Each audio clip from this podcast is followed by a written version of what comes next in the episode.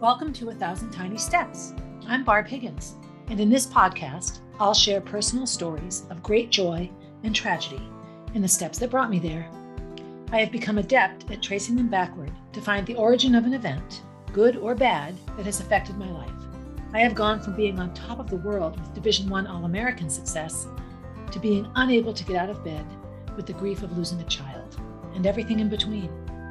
I am painfully honest, which can make people uncomfortable, but discomfort brings growth, and oftentimes tragedy brings joy. So, tie, buckle, slip on, release up your shoes, and join me as we begin our thousand tiny steps. Hey, everybody, Barb Higgins here, episode 15 of A Thousand Tiny Steps, my podcast. I'm looking out the window and Molly's ambulance just went by. Hey, moles. And this is episode seven in season two. We are really, really marching along here. I think I might have introduced some of them incorrectly as the numbers go by in the seasons and episodes. I've talked about this before when you're recording a podcast. Here I am re- recording a podcast that won't play for a few weeks. And so I don't keep track of time quite right. That's okay. It's the week after Thanksgiving now as I'm recording this, heading into the Christmas season. And, you know, I have all these plans always of how I'm going to record episodes of A Thousand Tiny Steps. And I have this amazing editor of whom I've also spoken before. We plan, but I have a very hard time sticking to plans sometimes. And this is the story of my life. I remember when I was coaching in Concord High School years ago, and the AD, athletic director, wanted a specific, my whole season mapped out. And I looked at him a bit funny and said, Well, I don't know what's going to happen in two weeks. I know that we'll be in this phase of training, but I really coach off instinct and hunch. And sometimes I feel like I deliver this podcast on instinct and hunch as well and things come up that should be talked about or not. So, episode 15, right now, the one that I'm doing, this is my third recording of it. And when I say third recording, I mean I tell an entire story. And then I go back and listen. And sometimes I think, okay, I really shouldn't talk about that so much, or that's not at all what I meant to say, or what am I even talking about? And sometimes when I'm in a place that's difficult, it's hard for me to do this. I have a wide angle mind, and becoming a telephoto speaker is difficult for me. But a couple of things have happened in the days that I've been putting off recording this particular episode that have sort of channeled a bit how this episode will go. The last episode talked about really the first year after Molly's death, what summer was like, you know, the slow return to whatever returning to life means when you've lost your sister or your daughter or your granddaughter. And I lost talked about a lot of the other things that you lose as well. And you really lose everything. You lose all the ideas of the future you thought you were going to have nothing, nothing is unchanged in this kind of trauma. And lots of traumas are like this. We've spoken about that as well. My next episode, my next logical place to go would be how the grief continued to manifest and morph from the end of year one to now here we are five and a half years into this journey. And there's just too much information. And when I listened, when I re listened to what I'd recorded, it wasn't even interesting to me, and it's my story there's just so much to focus on. And so, what I think I'm going to do for a couple of episodes is focus on some specific aspects of life and what that's like in grief, and also with a time frame. I'm recording this episode in the next couple of episodes between Thanksgiving and Christmas. To say this is the worst time of year for those of us who have lost a child is an understatement. Along with nothing being the same, you know, children love holidays, and holidays are rife with tradition We've always done it this way. We did it this way last year. We'll do it again this this year. And all in trinkets and ornaments and things take on all this meaning because it's the holiday season. And Molly was the queen of holidays. She loved them. She was already thinking of the next holiday before the one she was enjoying was over. And it's just how her mind worked. And she couldn't wait to have permission to plan the next holiday. And she was she was big. She helped decorate.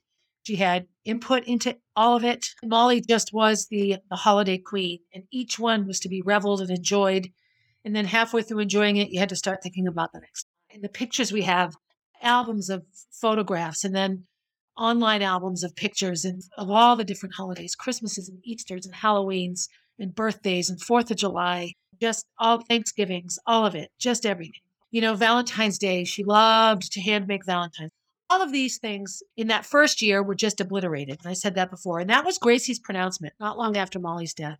Gracie's pronouncement was that's it. You're not celebrating any holidays this year.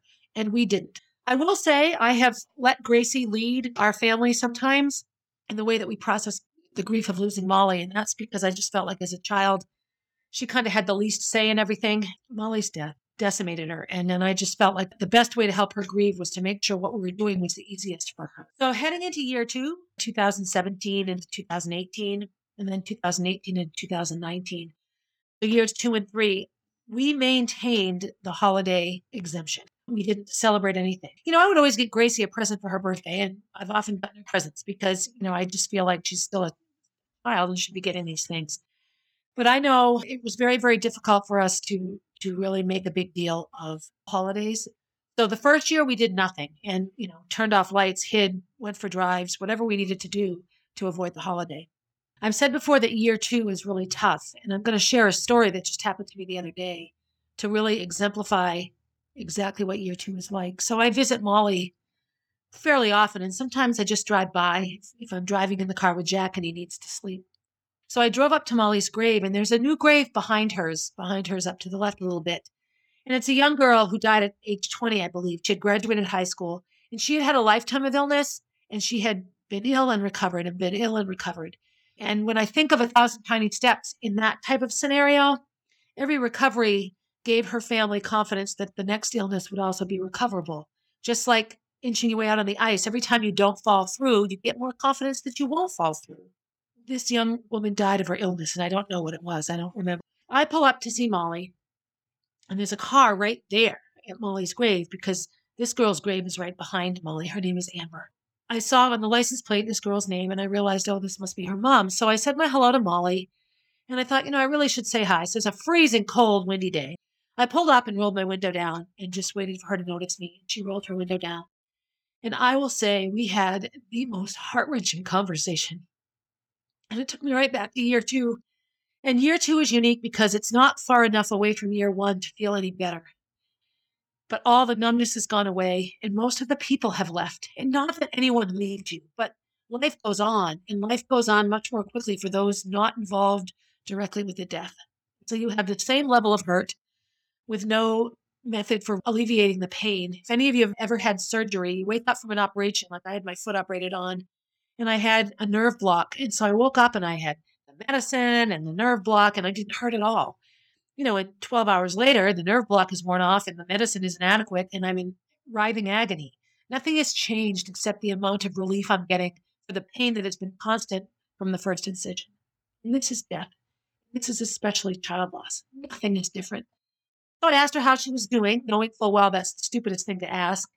Are you hanging in? I'm Molly's mom and she knew who I was. She knew Molly and knew all of Molly's story, had, you know, witnessed it, gone through it, you know, on social media and in the news and everything. And so we just chatted for a while. And she's in year two.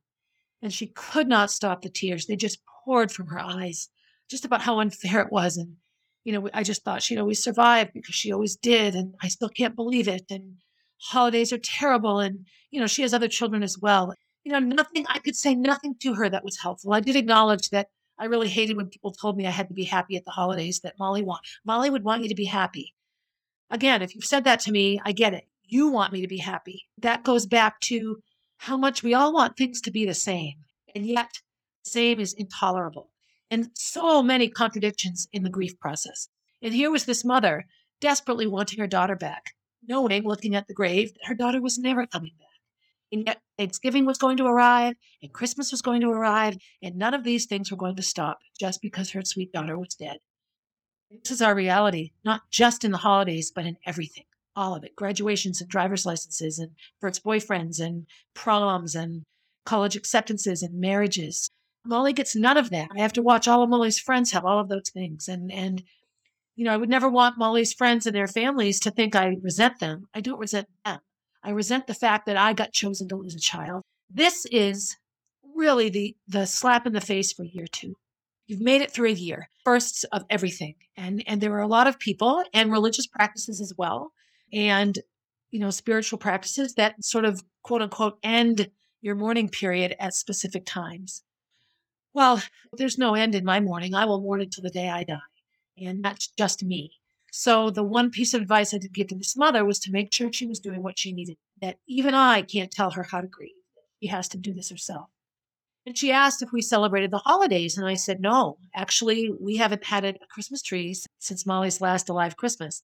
Now, those of you who are watching me are looking at the Molly tree behind me.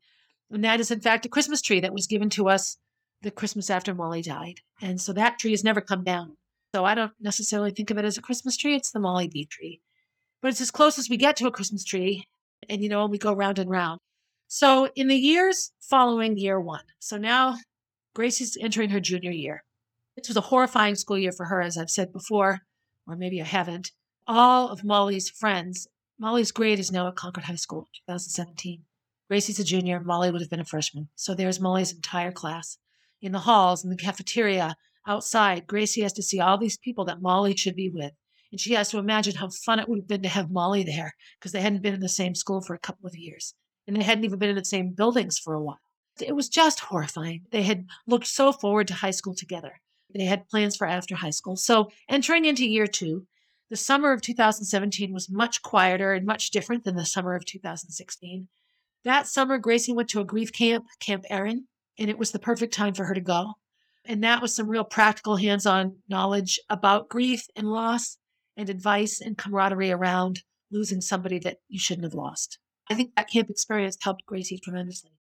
The school year started, Kenny and I continued to live very, very parallel but separate lives.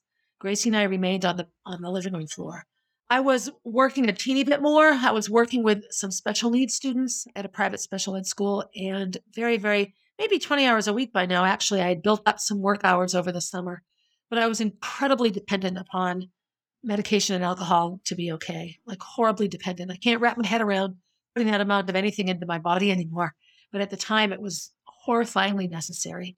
In the times that I had to be clear headed when I was teaching and when I was coaching, I was thankfully distracted by something I love, which is teaching and coaching. But the moment I could escape home and close the doors behind me, I just began the process of numbing.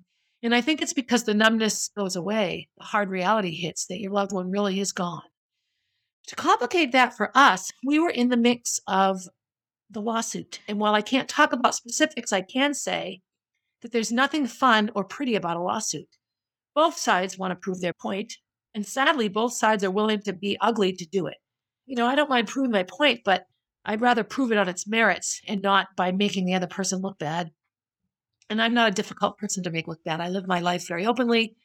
I was having a very difficult life leading up to Molly's death, you know, really struggling in my relationship with Kenny struggling in my relationship with Roy, mm-hmm. separated from Kenny. All of those things, you know, seeing Roy, not seeing Roy, seeing Roy, and then the culmination of her death coinciding with vacation. Boy, was there a lot of meat, you know. boy, did I provide a lot of fodder for criticism. So going through that was incredibly painful. And the other piece is you're constantly reliving. We were constantly reliving when Molly was alive. The brain does amazing things, just like the human body does amazing things. You break an arm and it doesn't hurt because your body puts you into shock and sends blood and inflammation to the area to protect it. So too does your mind protect your heart. It becomes numb and sends numbness everywhere. And you sort of live in a state of disbelief for a while. Your mind is crazy busy and still. I talked about sitting for a year. I still spent a lot of time sitting. I know that my friends who were supportive really wanted me to take bigger steps than I was taking. I was doing the very best that I could. Year two brought its own set of incredible challenges, not the least of which were holidays. So in year two, we again ignored Thanksgiving and we ignored Halloween. I believe we got some Chinese food on Thanksgiving that year, but that's it. And I think I had a friend come over and visit for a little while, help me clean up a room. I'm sitting in the room that she helped me clean up. It was not a traditional holiday. It just couldn't it couldn't be, and it wasn't. We really just tried to ignore it. We went to Florida again over Christmas. There was no big trip to Hawaii this year. There was no other getting out of town. It was just going to Florida over Christmas. Kenny was really getting sick at this time. We had to stop a lot on the drive for him to vomit. The dialysis was really hard on him. Drive straight through again, stay in a hotel in the middle of the night somewhere in North Carolina. And the weather this time around was awful. It was like monsoon winds. It was just miserable, terrible weather in visiting Kenny's son Davy those few days were terrible. I remember just lying in a in a hotel room on a bed watching TV. I didn't have anything to distract myself with. We're at a hotel, so you know alcohol's readily available, but it wasn't fun. Poor Gracie's in high school and she's stuck in a hotel with her mother. What should be Christmas. these are times that I would have incredible panic. That Christmas was just a disaster. We had some warmer weather in other parts of Florida, but it wasn't okay. We stopped with Valentine's Day, anything to do with that. And I've never been, been a big fan of that holiday anyway. And we also really ignored Easter. Easter is especially painful for me because it was the last holiday. And Molly would say, You know, Mom, I know how this works now when I would talk about Santa or the Easter Bunny. And I would look at her and say, Well, you know what? Magic is real, honey. If you don't believe in it, then it won't be real. I said if she wanted her Easter basket, Easter Bunny insisted her little Easter tree be outside her bedroom door. When I came home, and that was a week that I wasn't here in the house, I was at the apartment. But I came over to do all the Easter candy and the Easter baskets, and there were those two little plants outside their bedroom door, and they remained. They're they're on a bookshelf there. They stayed on the hallway in the hallway for a long time. Year two is painful and stark, and holidays get no better. At least they didn't for me. I see many, many families in grief that set it all up. They recreate it. They hang a stocking for their loved one. They do all of it to maintain consistency for the other family members. If I had children younger than Molly, if I had had more children, I would have been much more pressured to continue the holidays that way because not everything can change because one person's gone away. The other tricky part in as grief begins to morph and unfold is, you know, Gracie's still here, and yet I'm obsessed with Molly.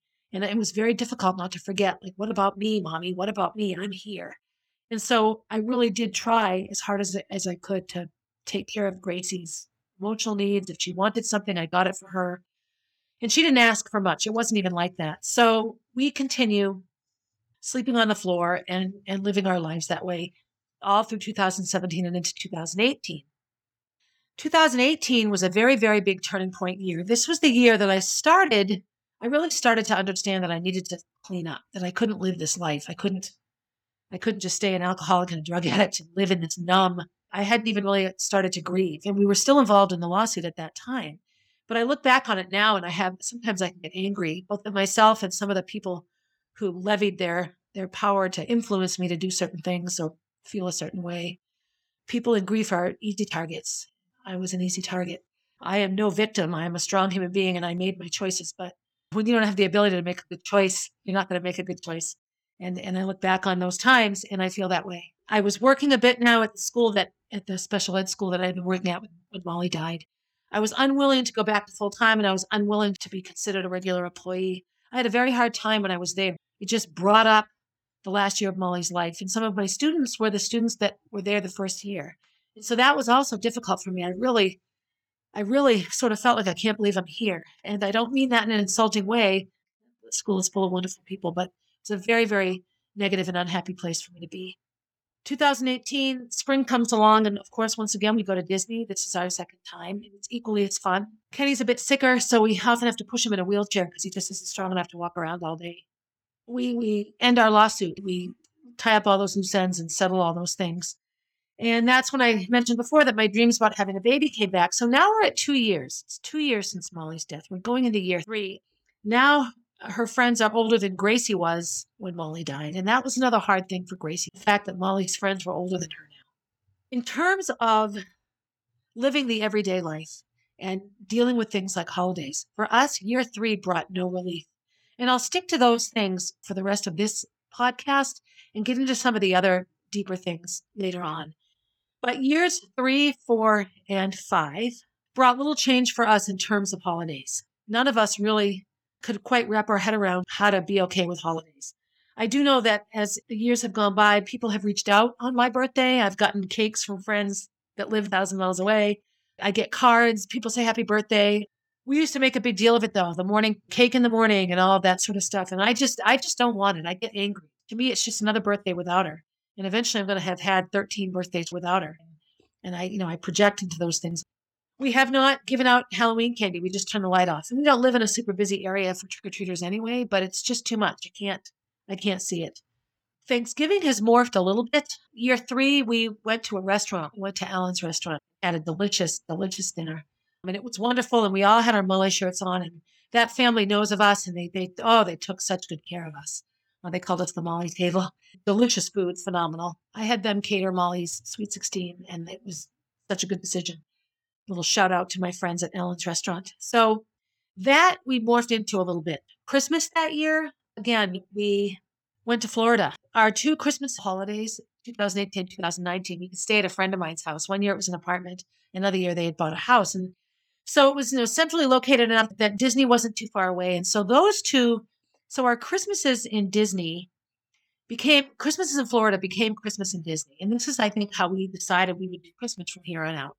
We're annual pass holders. We totally drank the Disney Kool Aid. So in 2018, we went to Disney. Now, keep in mind, 2018, I just found out about the brain tumors in my head. I still had long hair. Robin and I had stopped speaking to one another. I had started my spiritual mentoring, so I come off all of the medication. So the only thing I was putting into my body at this time in any significant amount was alcohol. And so here we are trying to have fun at Disney when all of these things are just floating around in our heads.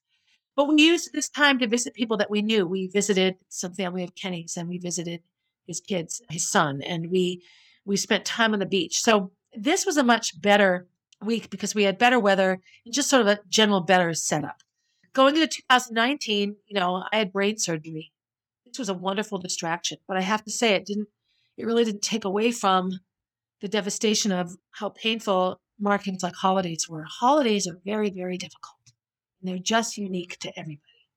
This was Gracie's senior year. And now talk about landmarks that we're coming up on. We're coming up on graduation and where would she go to college? Would she go to college? She's making this decision alone now. She's not making it with, with Molly.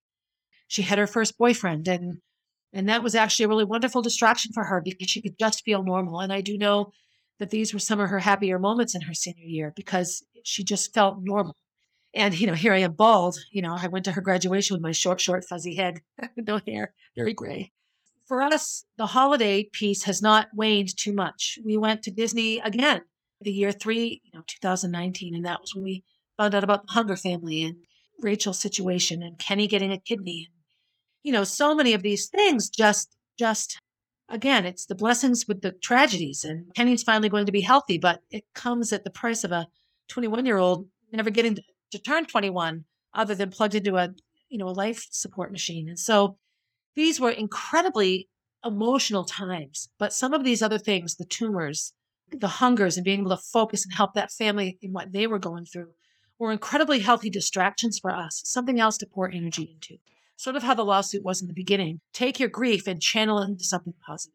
But holidays, do not ever tell me Happy Mother's Day. I know I am the mother to three other children besides Molly, but there's nothing happy to me for me about it. And I think it's because it's so connected to the day that we unplugged Molly. It was the day before Mother's Day in that year. So those things are difficult for me. Am I happy to be a mother? Yes. But I'm not happy to celebrate Mother's Day. It just brings it all back. And it's May, the month of May, that very typical month where, you know, April 23rd, I leave and my biggest worry is my crazy life with my relationships. And, and a month later, I've just said my last goodbyes in a public way to my daughter, Molly. One month and my life completely blows up. And so, along with this time of year, November and December being very difficult for me, April and May, two of my former favorite months, are just painful. It's like bare feet on hot coals or bare feet on shards of glass. Every step is painful. And there's not much to do to change that. So as we've marched along, we've done the balance with maybe increasing some of the things that we do on the holidays and trying to forget they exist. So we get into 2019 and then now I'm pregnant. And so in the fall of 2019, again, we don't do 4th of July either. We, that was always a very big fun family pool, invite friends over, walk up to the fireworks, neighborhood kids. It's helpful because all the neighborhood kids are growing up and moving away. So it's not not like we're watching it happen in front of us, but that was a pretty painful holiday. And it was shortly after she died that, you know, we had to go through the first one. A year ago from now, when I'm pregnant and growing a baby in secret. So, Halloween, of course, again, we just didn't celebrate it. That's an easy one to avoid when you don't have trick or treating kids. Thanksgiving last year, my brother and his wife had recently returned from a long hiatus. So we had a wonderful COVID friendly Thanksgiving in the driveway. And it was just my brother and sister in law, Kathy and Ricky, and my mom and dad, Kenny and I, and Gracie. And that was it. And we just, it was a very, very, very simple. We all came in one at a time and helped ourselves to our food. We ate outside. The weather cooperated. It worked well. And it didn't feel like Thanksgiving. You know, it just didn't. Kenny cooked a turkey that was a disaster. And, you know, it was fine. We couldn't go to Florida on Christmas. That was a really difficult realization. We wanted to go anyway. Just get in the car and drive and check into a hotel and stay there and drive home. And we just didn't. It just didn't seem like the right thing to do. Kenny's kidney doctors at Mass General were really prohibitive about it.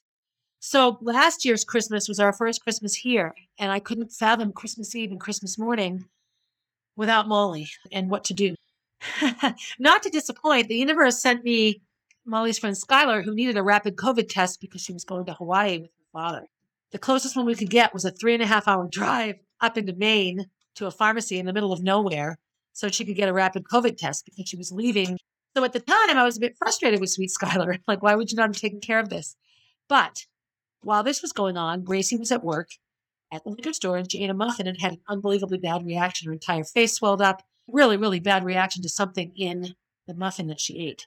Reminiscent of not being around when Molly's in trouble, I'm driving home with Skylar and Gracie's at work with Skylar's mother, who was her boss. So we each have each other's child. And Gracie's, you know, having a bad reaction. So we EpiPenned her because, you know, that's what we do. So the EpiPen helped with a lot of her initial reactions. But what you all may not know about an EpiPen is it wears off and that the reactions can come back twice as bad. So I'm driving home. It's Christmas Eve. It's dark. It's like 8, 8 o'clock, 7.30, 8 o'clock. I just get home. Gracie's now in the emergency room. Kenny's not allowed in because Gracie's 18 and, you know, COVID restrictions. She's by herself in the ER, which is the last place she saw Molly alive. Not a great place to be. And so she's there by herself. I advocated for her to speak up and say who she was and why she was nervous about being there. They were phenomenal to her, took very good care. So she spent Christmas Eve in the ER. We spent Christmas Eve pacing around, waiting for her to go get her. So we get her and we bring her home. So I had gotten her some Christmas presents, you know, we did every year. And so I didn't have them wrapped or nothing fancy, but we woke up in the morning and she needed to get some medicine and there was a pharmacy open. Drove to Manchester, got her medicine, came home. And that was Christmas. So thankfully, as much as you don't want your daughter to be in the ER with an anaphylactic reaction to anything, I had these two huge distractions that took away any significance of Christmas as Christmas. Again, you know, it's a joyful holiday, the birth of Christ, but I'm dealing with Gracie potentially being in a very bad situation and helping a friend. We made it through. We made it through. New Year's Eve as well. We've we've always managed to drive our Florida trips. We drive on the eves and the holidays. Traffic isn't as bad, and we can just you don't notice what day it is when you're in a car. For us, the holidays have been a progression. Many people five years out are fully into the holidays again, meaning they they do the decorating or they play the game. They make believe. I'm not sure. You know, the birth of Jack sort of superseded everything. Valentine's Day and all of those things. You know, I don't even think about them. I don't even remember them. Easter, I didn't even think about Easter or any, any of those things. Jack's birth was sort of the big thing. And then going into April and May, I was having a lot of just personal crisis in my life, which is a podcast season in and of itself.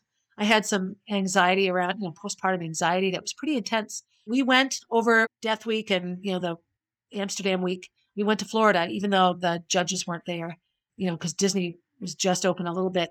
And we did. We did a couple of days at Disney with with Jack, and we went and visited Kenny's mother and sister, and that was a beautiful visit. I mean, Kenny's mother hasn't held a baby probably in 20 years or 15 years since she held Kylie, her little great granddaughter.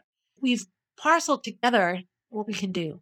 In year five, Molly's fifth year anniversary of being unplugged, Jack Jack was little, and I was admitted to the hospital. So I was in Concord Hospital on the pediatric wing, two rooms away from where Molly coded and I have to spend the night there, and it's May 7th. That, I have to say, was a pretty difficult night. Uh, I have this teeny baby who I know will be fine. I just feel like people would leave me alone. You know, it's funny. I, I didn't get medical attention with Molly, and I was pushing it away with Jack. you know, like I felt like it was overbearing. You know, he was too little and he wasn't gaining weight fast enough. You know, he was gaining weight, but not fast enough. And I, you know, it was just frustrating trying to nurse on demand and be stressed out. And they wanted me to give him formula. And all of this. And I just basically, when morning came, I refused to stay. They wanted me to stay until he gained weight. My response was, he's lost four ounces since he's been here. So clearly it's not whatever you think is happening here isn't. And I reconnected with a nurse that had taken such good care of Molly. We cried and cried and cried and hugged and checked in. It was really, really good to see her. I hadn't seen her, you know, five years and, and seven days prior was the last time I had seen her. The process of grief, holidays, days that commemorate. You know, Grace's graduation day in 2019 was incredibly painful. I knew Molly never would. And to make that horrifying reality beautiful, she got a diploma and she gave the memory chair speech, and it was beautiful. That's something I should post on the Molly B site once that website is done.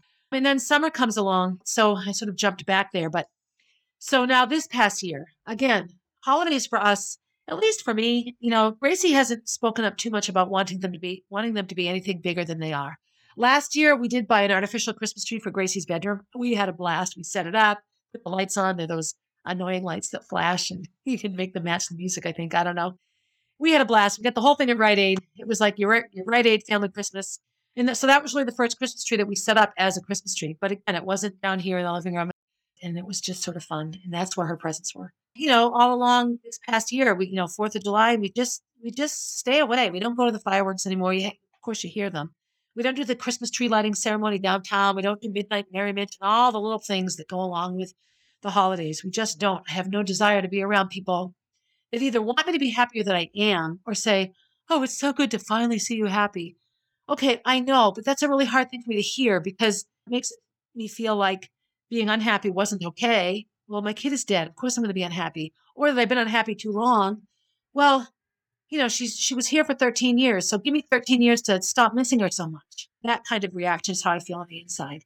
Again, we avoided Halloween. You know, we just we just pull the shades and, and go watch TV or go to bed.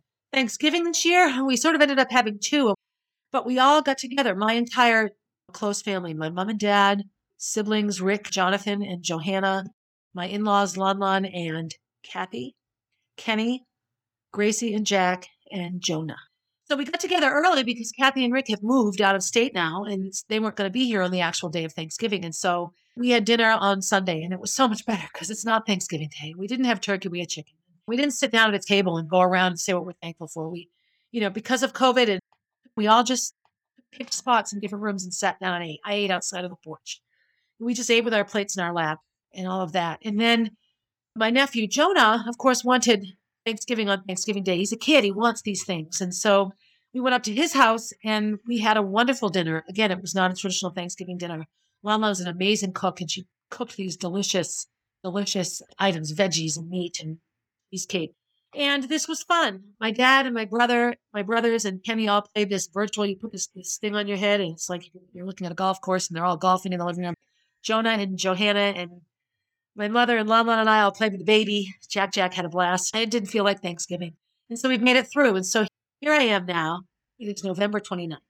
The next holiday is Christmas. The sixth Christmas show without Molly. And that's not really super easy to deal with. Gracie is Mother Ginger once again. Molly and Gracie always had their picture taken with Santa. In the years since, Gracie's had it either with me or alone or with some of her dance friends or the, her little sisters that she was mentoring in the dance program. So this year we have Baby Jack in adorable little outfits, and Gracie cannot wait to have her picture taken with Santa and Baby Jack. this doesn't upset me as much as I thought it might, and I think it's because we've gone through so many Santa pictures without Molly that it's not like an instant thing. But I wonder what Santa will think. You know, with very grown up Gracie, the first time she sat on his lap in that dance show, five, little, really little, and Molly was three that will be different. And this is the first year that Gracie has sort of thought, you know, maybe we should get a Christmas tree. Well, we have Jack to think about. Now, going around and around with Jack, you know, so many people have opinions on having a baby at my age, and children only know what they know. And so if Jack knows Christmas as a trip to Florida and visiting Disney, and Santa finds him there, or Santa brings his presents and he gets them when he comes home, then he's never going to be unhappy he might not like that it's different, but he's never going to feel like he's missing out on something because he only knows what he knows. At least that's what I'm hoping. So, do we get a Christmas tree? I'm going to be very honest and tell my family I'm not ready. Certainly can't dig out Christmas ornaments that mean a lot to me and have memories attached. I have unbelievably beautiful decorations. Molly Gracie, Molly Gracie. I bought some beautiful, these glass Christmas trees I bought in Marblehead, Mass one year. They're gorgeous. I, I don't know that I could even look at them. It would just wreck me. These beautiful snow globes and ornaments that were made for them. I don't think I could look at them right now without just bursting into tears. And, and isn't Christmas supposed to make us happy? In sort of wrapping up this podcast, I know it isn't substantive on one particular thing, but I think what's important to know, the overriding message in this one, is that for those of you looking out, looking in from the outside, for those of you looking in at my grief, you can't know what it's like, even if you come sit with me in it. All you can do is sit with me in it, which is the best thing. But you can't know what it's like until you've lost a child. And even then, I sit with other mothers who have lost children, and we know the gut wrenching pain, and we know the paralyzing devastation, and we know the impossible darkness that life holds for us. We don't know the details of each other's grief. Some people really get lost in the activities and the routine of the holidays. Other people, like me, just put them away and forget about them. I do know that regardless of the choice, these are the hardest times for people in grief. And when I sat talking to sweet Amber's mother next to Molly's grave in the cemetery the other day, she was just a mess. Has to go through these holidays. You just want to get through them. And of course, Northeast United States, here in New England, all you have after Christmas are cold, dark days. it's winter, and it can be very, very difficult. As the years go along, year three, year four, year five, certain things got better in the sense that they were easier to carry. Grief is something that you never put down. I liken it to a blanket sometimes. Sometimes grief is a wet, smelly, disgusting, somebody threw up on it, a dog went to the bathroom on it, it fell in a river, and you have to carry it around all day and you trip on it and it gets you wet and it smells bad. And other days, it is a perfectly washed, zipped, folded, rolled up, tied with a little handle sleeping bag that you can carry around with you easily. You can link it on your arm, you can carry it in your hand, you can carry it as a backpack. But what you see here is you're never not carrying it. I will never not carry Molly's death with me. It's an impossible task. I'm hoping that it, what I have to carry around with me externally lessens over time and diminishes, and I think that it has. It's not something I have the ability to put down. Molly was here. Made her, I grew her, I birthed her, I raised her. Nothing that can change any of those. Holidays are a tricky season. It's the holiday season right now. If any of you listening have friends that have lost children or lost a parent suddenly, or children who have lost a parent suddenly, or just traumatic events, you know, your best friend lost three horses in three months' time, your other friend lost a dog for 15 years. As much as you want them to feel happiness and to, and to grieve and recover from their sadness, it has to be their choice. It has to be the person who's suffering the loss chooses and navigates and walks the path of healing. And it can't be forced or judged or suggested upon. Everybody has ideas on how it should be. I know for me, I've said before, I can't stand being told that Molly would want me to be happy. I know she wants me to be happy. One more way I'm failing because I'm not happy. That's how I feel sometimes when I hear those things. I shake it off and I do the best I can. I put my grief in my pocket when I need to, you know, and I appreciate the gesture. And we all do. I know that even if I said all the wrong things, Amber's mother appreciated the fact that I stopped talking because someone else gets it. Even when the words are wrong, they're better than no words. I can remember early on after Molly died, I was on Main Street and a woman I know, we made eye contact. She stopped in her tracks and like ducked into a store. And it was horrifying. I thought, oh my gosh, she'd rather ignore me than say the wrong thing. I can't judge that. I guess if that's what you need to do to be okay, then that's fine. The years have gone by and, and my my regrets and sadness and heartbreak over Amsterdam and Roy and that friendship lessen and magnify, lessen and magnify. There, you know, I have triggers and reminders of those things too. We check on each other once in a while, and sometimes that goes fine and everything is okay, and other times it's a giant disaster. But again, if there was ever a trauma bonded relationship, it would be ours. From my future podcast episodes around my job loss and his involvement there to a lot of the trauma that he has suffered in his life, and then our shared trauma of Molly and how we couldn't resolve so much of what was unresolved at the time. And I think that's what I mean sometimes when I talk about, you know, I've lost Christmas and all holidays as they used to be, as I've always known them. I have them. You know, there are those that could say I could jump in and have a big giant Christmas. Well, except, no, I can't because I'm not capable of that right now. I've lost what I've always known. Whatever my holidays are from here on out don't include Molly. And that's just hard reality. But I've lost, I lost so many things. You know, Kenny and I have, have lost, you know, we had so much to work on at the time of Molly's death. And were we going to continue as a couple living together? We parent together beautifully. That's something we do well. And we've done well with Gracie, I think, in the wake of Molly's death. But we never coped with or dealt with any of the struggles. That's another thing that child loss or trauma brings is it doesn't erase any of the bad that's going on in your life. Things get put on hold, like my college loan was deferred, but I still owe the money on the college loan. I didn't have to think about it for a while, and now it's back. And I think that's how how so much of everyday life and struggles and ups and downs are when it comes to child loss.